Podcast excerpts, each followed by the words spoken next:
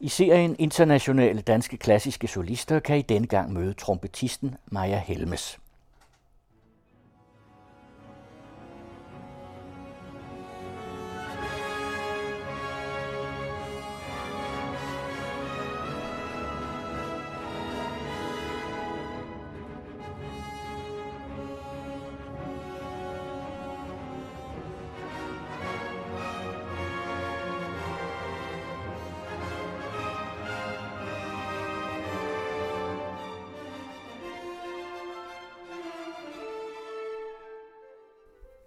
Hvordan gik det til, at trompeten blev dit instrument, og ikke blokfløjten for eksempel? Det var vel lidt usædvanligt for et barn at vælge en trompet? Jeg startede som 6-årig.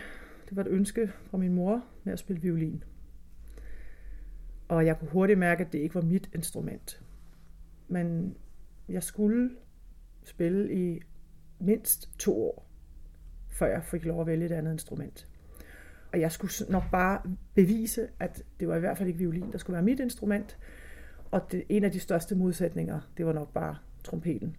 Og der stod så i musikskolehæftet, at man først måtte starte, når man var 9 eller 10 eller et eller andet. Så jeg tog et år mere på violinen, så blev det til 3 år, og så skulle jeg skifte og bevise, at det var i hvert fald det, jeg skulle spille, og ikke violin. Min bror, han skulle også starte med violin, og han valgte så efter 2 år at spille slagtøj. Så vi havde begge to et eller andet ønske om at trodse min mors ønske om den violin. Ja, og så forelskede jeg vel mig i det instrument.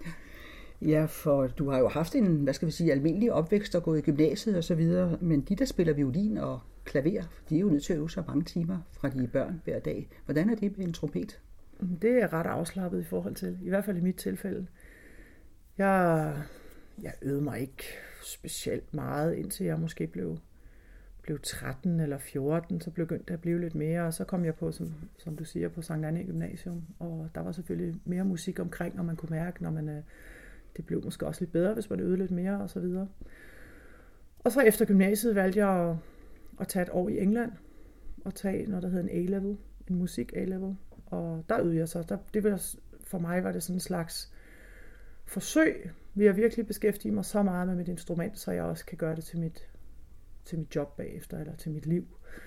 Og så prøvede jeg det der med at øve mig 2, 3, 4 timer om dagen, som der var jeg så 18, og det fungerede fint. Og jeg kom så også det stykke videre, jeg så skulle for at komme på konsultoriet bagefter. Og så har jeg aldrig rigtig stillet mig spørgsmålet senere, om det var det rigtige eller ej, så er det ligesom bare kørt. Ja. Og du har også været med i messingensembler, brass quintets. Hvordan er det også sådan med repertoire? Det synes jeg er helt fantastisk. Altså, hvis man kunne give mig de gode arbejdstider, jeg har, og den gode, sikre løn, jeg har, som jeg har i et orkester, og bare kunne sige, at du skal spille messingkvintet hver dag på alle mulige forskellige måder, så ville jeg allerhelst gøre det. Men da det var sådan tanken, om vi med vores messingkvintet, Art of Brass Copenhagen, som jeg har spillet mange år med, og meget intensivt med, og mange koncerter og konkurrencer, og vi havde også god succes med mange af de ting, vi lavede, og det var virkelig sjovt. Men da tanken så var, skal man virkelig prøve at gøre det til sit liv, så vidste jeg bare, jamen så skal du leve i en kuffert. Og det kunne jeg ikke. Altså, jeg er familiemenneske, og jeg er også glad for, at jeg i sidste ende har sagt nej. Et fast orkesterjob, og så kan du spille kammermusik ved siden af. Det er det, der skal være mit liv.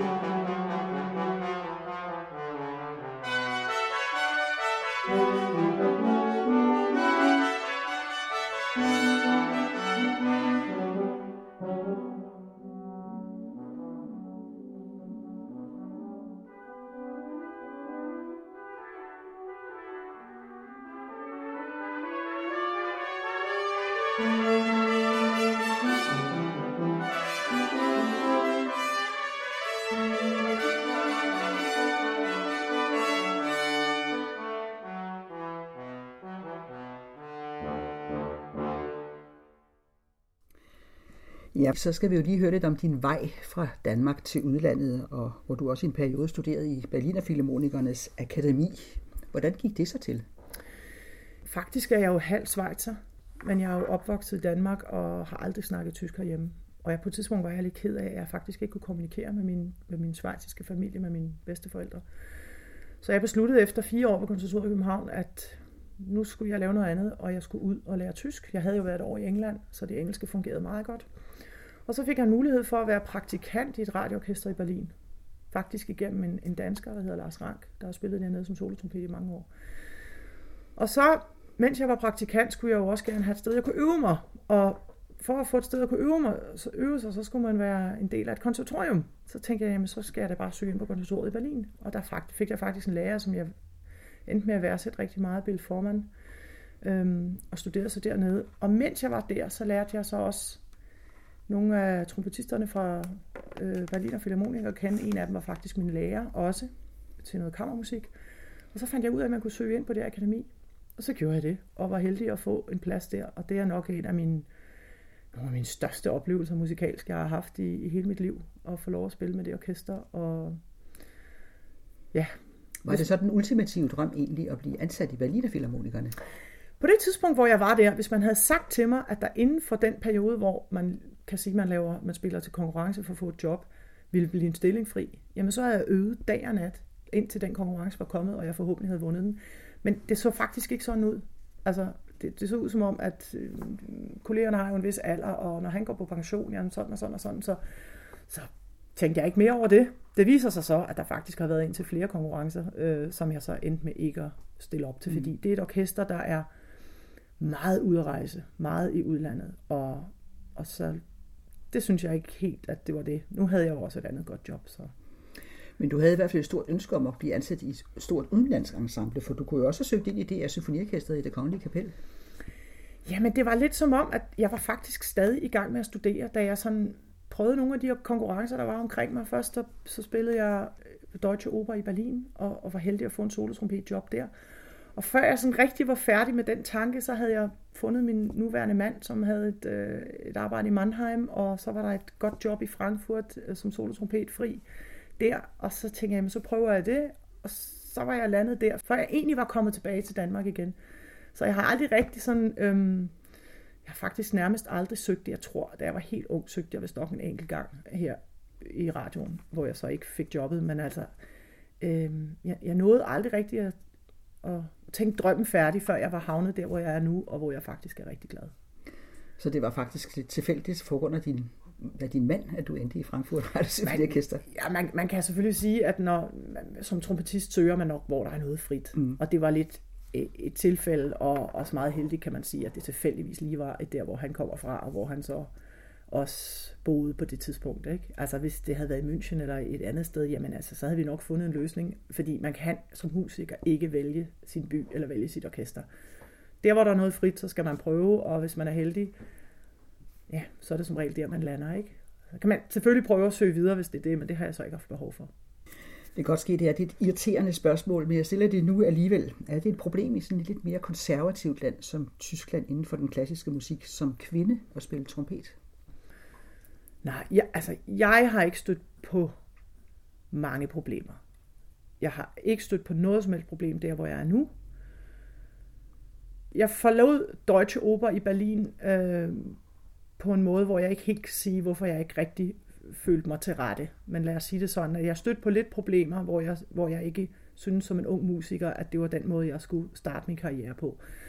Om det har været den ene eller den anden grund, det vælger jeg ikke at svare så direkte på, fordi at der kan være mange årsager til, at man ikke fungerer, for eksempel med en dirigent, eller med nogle andre kolleger.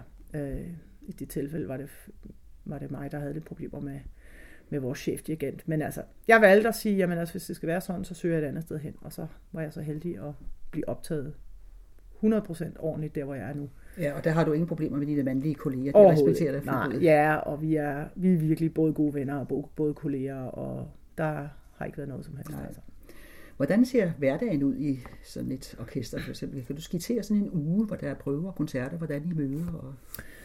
Jamen, vi har lidt forskellige slags uger, fordi at vi har jo selvfølgelig nogle uger, der hvor der kun er én koncert om ugen. Det er sådan lidt specielle uger, som for eksempel ny musikkoncerter. Der kan vi kun fylde en halv sal én gang, eller en tredjedel sal én gang, men de bliver lavet alligevel en 4-5 gange om året. Så har vi nogle uger med debutanter. De får 2 koncerter i en lille sal. Dirigenter og solister. Altså det er en uge, der hedder en slags koncertrække, der hedder debut, hvor vi simpelthen har nogen, der aldrig har været hos os før. Både som solister og som dirigenter. Og dirigenter, det er jo sådan nogle, de skal jo bookes, hvad ved jeg, 1 år til 2 før. Så nogle gange, så er det nogle dirigenter, der i mellemtiden, fra de blev booket, så er de blevet sådan nogle kæmpe stjerner, så man faktisk har det lidt dårligt med, at de kun får vores lille sal 2 gange. Eller det kan være nogle dirigenter eller solister, som faktisk ikke har i mellemtiden udviklet sig så meget, hvor man så siger, at det er fint, at det kun er den lille sal. Ikke? Men når de så er færdige med sådan en debutkoncert, så kan de så få muligheden for måske engang at få et abonnementskoncert, som vi kalder dem. Og det er i vores store sal i Alte Oper i Frankfurt, der passer, der tror jeg, 2.500 pladser, eller sådan noget lignende, 2.000 til 2.500. Og der har vi nogle gange 3 koncerter med et program. Den første koncert, det var for eksempel den sidste, vi havde, det var Alpesymfonien. Der havde vi om onsdag aften en ung koncert, kalder vi dem, hvor der er gymnasieklasser, og der er en lille smule, der er nogle lidt fortællinger omkring værket, og nogle eksempler, musikeksempler, hvor der bliver fortalt noget til. Og der spiller vi så kun Alpesymfonien, og så om torsdagen og om fredagen er der normale abonnementskoncerter, hvor der så også kommer en obokoncert til. Ikke? Og sådan en uge foregår sådan, at vi mandag morgen har vi 4,5 times prøve fra 9:30 til 14 med hele programmet, og tirsdag morgen det samme, hvor solisten så kommer til. Og så er der faktisk allerede generalprøve onsdag morgen. Og det kan nogle gange være lidt hæftigt med værker som Strauss-værker osv. Og der har vi så 3 timers generalprøve onsdag morgen, og så kommer den her koncert onsdag aften, hvor der så kun er det ene værke på. Og det er så lidt tidligere, fordi at de unge mennesker selvfølgelig skal i tidlig seng osv. Og så torsdag morgen har vi CD-optagelse på hele programmet. Og torsdag aften koncert, og fredag morgen igen CD-optagelse 3 timer, og fredag aften koncert. Det vil sige, I indspiller alle jeres koncerter? Ikke alle, men fordi det var et program med chefen, så blev det meste indspillet. Hvad hedder jeres chef igen? Andres Orozco Estrada. Han har været der i 2 år nu, tror jeg. Eller er det hans anden sæson? Jeg kan ikke huske, om han er fra Peru eller fra Chile, men han er egentlig opvokset i Østrig, så det er ikke så et stort spørgsmål. Men når man er færdig med sådan en uge, så er man virkelig træt. Fordi at det der med både at spille koncerten om aftenen og have en CD, det skal også virke, det skal også alt det høje og alt det kraftige og alt det penible, det skal også spilles ordentligt, og så skal du spille det igen. Og vores fredag aftenkoncert, den bliver jo optaget live på radioen, og den kører live på internettet. Så man ved, at det skal fungere. Og der kan man godt sådan, og sådan en uge er færdig, så er man træt. 13 år i Frankfurt Radio Symfoniker betyder, at du var 27, da du fik den stilling. Kan du fortælle lidt om din position i gruppen? For publikum ser jo trompeterne, og selvfølgelig er den, der er solotrompetist. Men hvordan fungerer gruppen sådan i det enkelte værk til den enkelte koncert? Jeg skal sige med det samme, at jeg startede som solotrompetist, men efter et års tid, så blev der en alternerende solofri.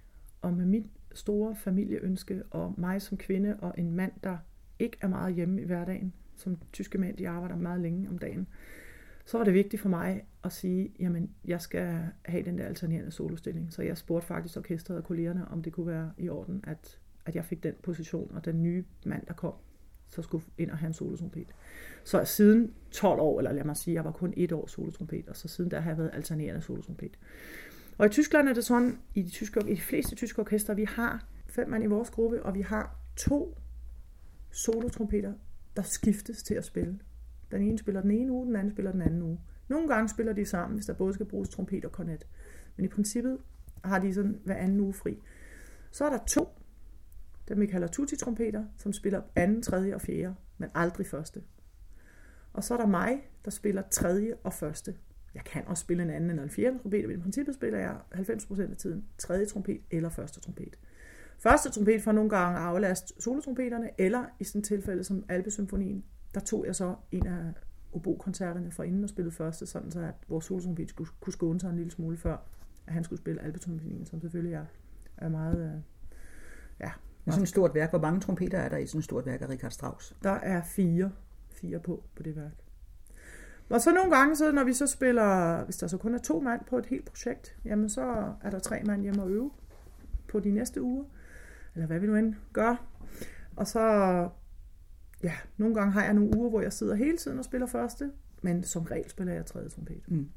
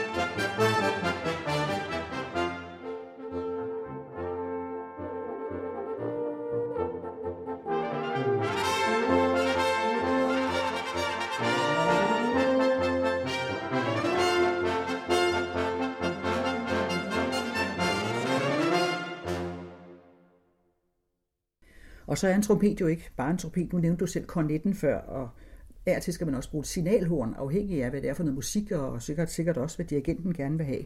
Hvornår og hvordan bruger man de forskellige instrumenter? Signalhorn skal vi ikke bruge så meget, vi skal nogle gange bruge måske flygelhorn, eller piccolotrompet, eller en D-trompet. Det største spørgsmål for os er som regel, vi spiller næsten altid tysk trompet, men hvis vi nu skal spille nogle værker, for eksempel noget russisk musik, eller måske noget Gershwin, kan også komme noget lidt amerikansk musik, så kan vi nogle gange tage nogle amerikanske trompeter. Og hvad er forskellen der? Forskel, der er lidt klangligt forskel, men rent fysisk er der en anden slags ventiler. Den ene har nogle drejeventiler, den anden har nogle, man kalder dem pumpeventiler. Mm-hmm. Måden at spille på dem, synes jeg ikke er så stor forskel, men det er fordi, jeg er opvokset med det ene, og har spillet en masse på det andet bagefter. Altså, som regel spiller vi tysk trompet, men den ene kan godt lide en gang imellem. Og vores solotrompet, det er egentlig dem. Hvis vi skal spille et værk, så spørger jeg dem, hvad vi spiller på. Vil I spille på tysk eller amerikansk? Hvis vi for eksempel skal spille meget ny musik, hvor vi skal skifte dæmper hele tiden, så kan de tyske trompeter være lidt klodset, fordi man ikke så godt kan holde dem og spille dem med en hånd. Og så bruger vi tit amerikansk af den årsag. Men det bestemmer de. Jeg følger det, de vil. Og så er der en funktion, der hedder embouchure. Kan du fortælle lidt om, hvordan man bruger den embouchure? Altså man former læberne til at få lyden ud af en trompet. Er det noget, man kan forklare? Jeg kan prøve. I princippet tror jeg, det bedste er at tænke sig lidt som muligt over det. Jeg tror, når man er 9, 10 eller 11 år gammel, når man starter, så putter man trompeten op på læberne. Og hvis man er heldig, så rammer man en måde, som man putter på, som virker helt naturligt. Hvor læberne har en afslappet måde, hvor de kan vibrere inde i mundstykket. I princippet bliver alle tonerne jo produceret med en vibration, så man ligesom... Ja, men det er jo ikke at forme dem direkte, det er jo faktisk noget, kroppen gør. Ligeså vel som man, når man første gang skal skrive i skolen, man tager en blyant i hånden, og så så det er muligvis den måde, man holder resten af livet på sådan en blyant, hvis det nu ikke er helt forkert. Og ja... Det er højde og dybde og så videre, ikke? Jo, det er højde. Jo mere man spænder læberne sammen, jo højere spiller man, og jo mere man slapper dem af, så kommer man ned i... Altså en tubaist for eksempel, han har en meget mere afslappet måde at lave de vibrationer. Men det er også noget, som der foregår uden at tænke over det, i hvert fald i første færd. Og hvis ting fungerer, så behøver man ikke at tænke mere over det i resten af livet. Så kan der være nogen, som måske får nogle dårlige vaner i løbet af sin ungdom eller sin karriere, og måske bliver man nødt til at tænke lidt over det på et tidspunkt. Men jeg tror, det bedste er, hvis man kan komme igennem og bare lade det hele foregå så naturligt, som det er. For der findes også nogle ting, der hedder embouchure-problemer. Og spørgsmålet er, om det virkelig er læberne, der er problemer, eller om det er oppe i hovedet, man får gjort sig for mange tanker. Det ved jeg ikke. Det ved hver mand selv, tror jeg. Hvordan ser det egentlig ud i Frankfurt Radio Symfoniker med dansk musik? Har I det på repertoiret? Spiller I Carl Nielsen og ny musik, som for eksempel Hans Abrahamsen? Ny musik har jeg ikke oplevet meget, men vi har spillet en del Nielsen. Vores forrige chef det var Paavo Järvi, og han er jo uddannet, tror jeg, i Finland, og har sådan lidt det der touch der med det nordiske. Det kan han faktisk godt lide. Med ham har vi også spillet en del Sibelius. Men ellers, altså ja... En Nielsen om året har der nok været. Ja, for der er jo forskel på Sibelius. Han er meget mere international end Carl Nielsen, ikke? Jo, men jeg har også spillet med Berliner Philharmonikerne, for eksempel, har jeg også både spillet Nielsen og Sibelius. Altså, jeg tror nu nok, at de fleste orkester har en enkelt Nielsen, hvis ikke hvert år, så hvert andet år. Og også tilsvarende en Sibelius hvert år. Men det er alligevel så sjældent, trods alt. Jo, men altså, der er jo 10 Mahler-symfonier, og så er der en masse Strauss-programmer, så er der, 4-5 Bruckner, man godt vil spille, og det er jo svært at putte det hele ind i, hvis man tænker på, hvor mange koncerter et orkester har, ikke? Du skal virkelig... Men du siger også før, noget med ny musik, altså, vi spiller så tysk ny musik. Nej, vi spiller alt ny musik, hvad der er. Altså, vi spiller mange uropførelser, synes jeg, og vi spiller... Ja, sikkert også nogle tyske komponister. Jamen, det tror jeg egentlig, vi spiller alt. Der er jo en repertoiregruppe selvfølgelig, som sætter sådan et koncertprogram sammen, ikke? Vi kan give nogle forslag, men i princippet, det er vores orkesterledelse, der gør det. Mm-hmm. Altså. Og det sker næsten så tidligt, så før vi har set os om, så står det fast, hvad der skal spilles næste år. Så får vi et programhæfte. Det er muligt, at vores orkesterbestyrelse er inde og kigge på noget af det, men jeg tror i bund og grund, at... Ja, at det er ledelsen, der gør det. Du sagde før, at man kunne bytte. Du spillede en Richard Strauss obokoncert, for at skåne din kollega. Er der noget musik, som du simpelthen ikke bryder dig om, som du så kunne få lov til at smutte udenom og bytte med kolleger i sådan nogle situationer? Nej, jeg spiller egentlig alt, hvad der kommer. Men det skal siges, at det der med, at jeg tager et af værkerne, nærmest aldrig sker, fordi vores 2 solotrompeter, de er så fitte, så de tager det egentlig det hele selv. Det var faktisk kun fordi, det lige var det der værk, Alpesymfonien, og jeg tror også kun fordi, at ham solotrompeten, han tilfældigvis aldrig har spillet Alpesymfonien før, så han lige skulle smage på den først. Næste gang den kommer, så tror jeg, han tager det hele selv. Altså, det er egentlig ret sjældent. Det er mere sådan, at jeg nogle gange måske tager en hel uge, hvor de så begge skal eller vil, eller ønsker at have fri af den ene eller den anden grund, fordi de måske arbejder meget, eller der kan også være nogle private grunde måske, ikke? Hvor de så siger, nå, nu har vi en alternerende solotrompet, og hun skal også bruges til det ene eller det andet, og så tager jeg sådan en uge. Men der er nogle ønsker om i orkestret for ledelsen, at vi alternerende. Hver gruppe har en alternerende. Næsten alle grupperne har en alternerende. At vi for eksempel ikke skal spille særlig meget til abonnementskoncerterne, fordi dem ser man åbenbart så vigtige, så man skal være sikker på, at det er dem, der sidder på sådan en rolle hver dag. Og det gør vi jo ikke. Altså, jeg spiller jo solotrompet måske 3 eller 4 gange om året, ikke? Og ikke som de andre 20-30 gange. Ikke? Er der så noget musik, som du elsker, noget der sådan ligger også helt rigtigt for trompeten, for der er også forskel på ligesom med sang og så meget andet, noget der lige ligger som smør. Er der noget, der ligger som smør for trompeten? Jeg kan sige, at der er noget, der ligger som smør for mig, fordi at det er meget forskelligt, hvordan man er som spilletype. Jeg kan meget godt lide romantisk musik. Jeg er helt vild med Strauss. Jeg kan også godt lide at spille noget Bruckner, altså hvor man sådan kan få lov at spille lidt kraftigt, jeg kan få lov at spille nogle lidt lange fraser og så videre. Og jeg er nok ikke den store baroktype. Altså, jeg kan også godt lide at spille det, men det er ikke der, mit speciale er.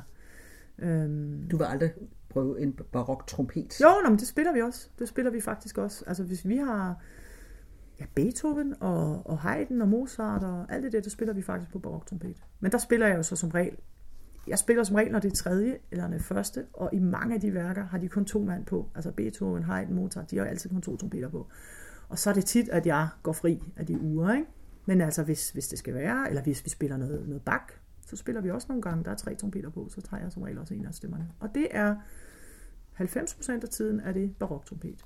Altså, når vi spiller den slags værker. Og vi har faktisk en serie, der hedder Barok Plus, og der bliver faktisk 4 gange om året, tror jeg, lavet kun en uge, kun med barok. Og der er det som regel baroktrompet. Og det er meget sjovt, men altså, det er ikke sådan, heller ikke sådan, at jeg er specialist på det, altså. Man bliver bedre og bedre hele tiden, fordi det kommer igen og igen, ikke? Men vi lavede en komplet Beethoven-cyklus sidste år med en uge med 4 Beethoven-symfonier på en uge, som alle sammen blev opført, og så en anden uge med andre 4, og så 9'eren oveni. Og det var alt sammen på baroktrompet. Så bagefter var man god til det.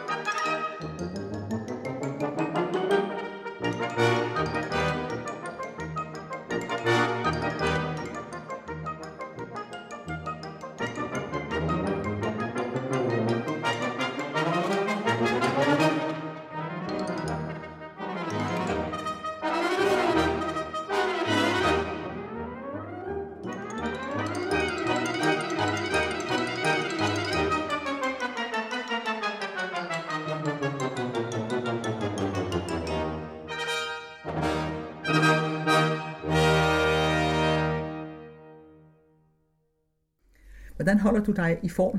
Du tager vel ikke undervisning mere, eller du bliver inspireret af andre musikere måske? Jo, jeg bliver inspireret af andre musikere, og jeg øver mig selvfølgelig dagligt, mere eller mindre. Altså, jeg er sådan en menneske, hvis jeg har 4 uger fri, fordi der er sommerferie, jamen, så ligger trompeten 2 uger, og jeg slapper af med, jeg har jo familie, og synes også, det er vigtigt at have lidt privatliv ved siden af det hele. Men hvis jeg har en enkelt uge fri, og der skal øves meget ved siden af projektet, fordi der måske kommer noget bagefter, som også er specielt svært eller specielt anstrengende. Så øver jeg for mig selv, og jeg tager ikke så meget undervisning for tiden. Det kan være, det kommer igen, men det er altså også bare lidt med det der, hvor man står i livet, ikke? Og lige nu er der bare også familie har en hovedvægt. Hvordan oplever du forskellen på de forskellige eliteorkestre? For selvom der sidder forrygende gode musikere i dem alle, så er klangen jo forskellig. Frankfurt Radio Symfonikernes klang, orkesterlyd, er den meget forskellig fra andre tyske orkester for eksempel? Jeg er ikke så specialist i, hvordan orkestre lige klinger, og jeg synes, det kan være spændende, at de klinger forskelligt. Jeg tror, en stor forskel er, hvilke dirigenter, der kommer til orkestrene. Og måske også derigennem, hvor motiveret et orkester kan være for at komme efter den klang eller den lyd, som en vis dirigent måske prøver at forme. Jeg tror, det er vigtigt. Altså, i alle tyske orkester bliver der som sagt spillet tyske trompeter, og der bliver spillet en specielt de tyske klarinetter osv. Og jeg tror, at det gør en forskel. Ja, for man kan jo godt høre forskel på Berliner Philharmonikerne og Wiener Philharmonikerne. Ja. Der er en klangforskel. Ja, men jeg kan faktisk ikke sige dig præcis, hvordan den opstår. For de har jo også nogle gange de samme dirigenter og lyder forskelligt. Jeg kan ikke sige det præcis, altså, hvordan strygerne former det og så videre. Altså, jeg vil ikke kunne sige, at trompeterne i Wienerne over for Berlinerne, at de lyder anderledes. De har nogle andre instrumenter, ja, men jeg tror ikke, man vil kunne høre forskel på den vis. Nej. Men det kan være i strygerområdet, at de har nogle tricks og idéer. Eller også, at de, når der har været en konkurrence, og der skal optages en musiker, at man søger en speciel klang der. Det er selvfølgelig rigtigt. Når vi har en konkurrence, og jeg tænker, det er en fantastisk violinist, ikke? Og så siger man, hvorfor fik han ikke jobbet? Klangen var lige lidt passet ikke sådan til vores gruppe. Men altså, så er vi altså oppe i nogle nuancer, hvor vi selv som messingblæser nærmest ikke kan være med. Ikke? Mm. Altså, lige så vel som de ikke kan være med, hvis de nu kommer og siger, jamen ham trompetisten, eller hende bassonisten, eller hvad ved jeg, spillede der helt fantastisk, var problemet, så siger jeg, luften var lidt klemt, eller sådan et eller andet, ikke? Og så siger de, nå, ikke? Altså sådan, det er oppe i nogle detaljer, hvor man næsten ikke kan være med på de andre instrumenter. Hvor mange musikere er der i Frankfurt Radio Symfoniker? Jeg tror nok, at vi er, hvis alle er der samtidig, er 117 eller 115, og det er stadig et ret stort orkester, og vi håber selvfølgelig, at det forbliver, som det er, fordi man hører jo rundt omkring os, desværre her i Danmark, at det ikke altid forbliver sådan. Desværre. Ja, det er jo også det, vi kommer til nu. Du har jo ikke boet i Danmark i mange år, men kommer selvfølgelig jævnligt på besøg. Hvordan synes du, det klassiske musikliv ser ud her i Danmark, set fra din side? Jeg har hørt radioen for nogle år siden, da de var i Mannheim, der hørte jeg dem en gang. Men ellers har jeg hverken hørt kapellet eller radioen herhjemme, siden jeg flyttede væk. Så jeg kan næsten ikke udtale mig om det. Det eneste, jeg hører, er selvfølgelig... Det er meget sørgeligt, at et underholdningsorkester skulle have de problemer, de havde, og jeg håber selvfølgelig, at det i fremtiden ikke sker med nogle af de andre orkester, hverken Jylland, Fyn eller her på Sjælland. Men jeg tænker også lidt sådan rent politisk, altså klassisk musikpolitisk i Danmark. Er det noget, du har tænkt over, at der er stor forskel på Danmark og Tyskland inden for det klassiske musikliv? Jeg har ikke tænkt meget over det, men jeg tror, vi er bedre stillet i Tyskland. Det virker sådan, når jeg sådan snakker lidt med mine kolleger herhjemme, at vi er for eksempel i vores radioorkester 5 mand, og her på radioen er de vist 3 eller 4. Ikke? Altså, det gør selvfølgelig en arbejdsbelastning, der er højere. Og ja, der er også nogle andre faktorer. Jeg tror også, lønningerne er lidt højere i Tyskland, og det gør måske også en anden motivation. Og man kan sige, at jeg undrer mig meget over, at jeg skal sidde som den ene skandinaviske musiker i vores orkester. Jeg har været der i snart, jeg er i 13-14 år. Hvor er de henne? Hvorfor kommer de ikke ned til os? Hvorfor søger de ikke? Det må jo gå dem godt herhjemme, men jeg håber, at det forbliver sådan, at de har det godt herhjemme, og at politikerne passer på dem, fordi kultur er vigtig. Men jeg kan ikke forestille mig, at der er sådan en stor forskel. Altså, Tyskland er jo et kæmpe land. Alene Hessen er jo så stor som Danmark, altså hvor Frankfurt nu er, ikke? Altså, så det vil sige, at Tyskland har selvfølgelig nogle flere orkestre. Og man kan også sige, at det er det klassiske musiks vugge, måske. Man passer bedre på den klassiske musik. Det betyder mere for folk. Altså, jeg tror, den klassiske musik er mere anerkendt og udbredt i Tyskland. Når jeg snakker med mine kolleger, har jeg ikke fornemmelsen af, at de synes, den ikke er accepteret i Danmark. Og så skal vi så lige have det klassiske spørgsmål om, hvordan du ser den klassiske musiks fremtid som sådan. Tror du, de her sidste 400-500 års musik, som vi kalder klassisk musik, tror du, det vil blive ved med at bestå? Ja, det tror jeg. Jeg tror, det er så meget kultur, og det er så meget... Der er mange mennesker, der virkelig finder ro i den klassiske musik.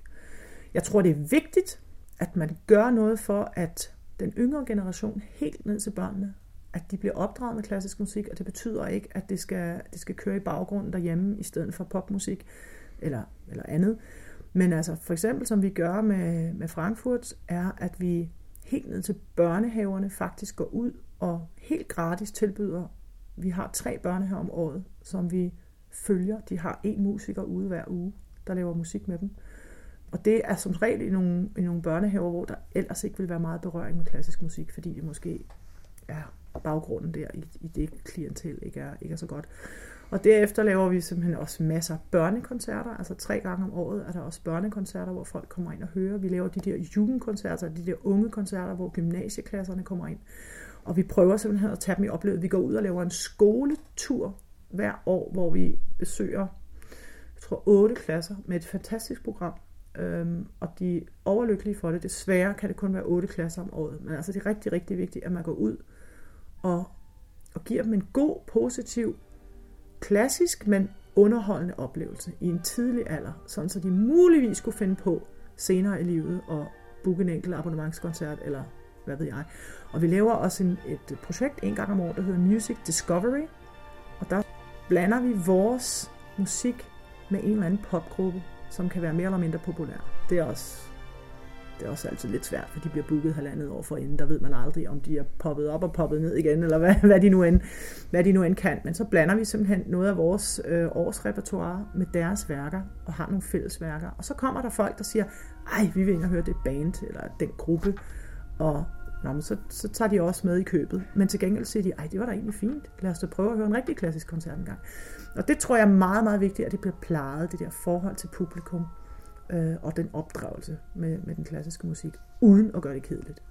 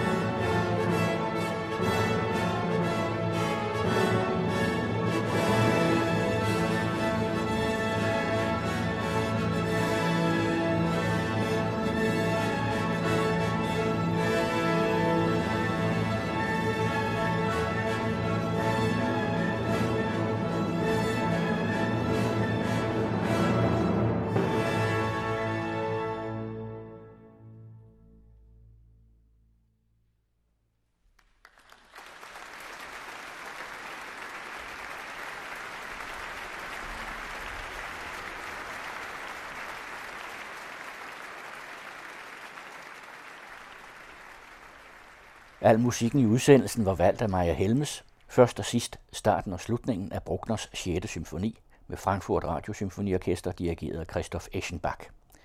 Desuden tredje sats af Vagn Holmboes Messingkvintet nummer 2 med Art of Brass Copenhagen med Maja Helmes som første trompet. Og 2 stykker i Hans Reiner Schmidts arrangement for Brass Ensemble, Mozarts Alla Turca fra klaversonate i A-dur, og Franz Liszt's Grand Galop Chromatik, spillet af messingblæserne i HR Brass fra Frankfurt Radio Symfoniorkester, også kaldet Hessischer Rundfunk. Kirsten Røn tilrettelægger serien Internationale Danske Klassiske Solister, som både kan findes i serier og i kategorien klassisk musik på vores hjemmeside. Og der er flere solister på vej.